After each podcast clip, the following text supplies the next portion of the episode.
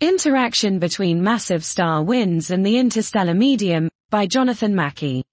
Massive stars drive strong winds that impact the surrounding interstellar medium, producing parsec-scale bubbles for isolated stars and superbubbles around young clusters.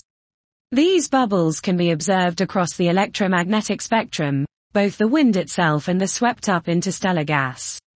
Runaway massive stars produce bow shocks that strongly compresses interstellar gas, producing bright infrared, optical and radio nebulae.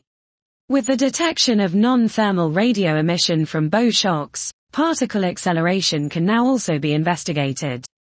I review research on wind bubbles and bow shocks around massive stars, highlighting recent advances in infrared, radio and X-ray observations, and progress in multidimensional simulations of these nebulae.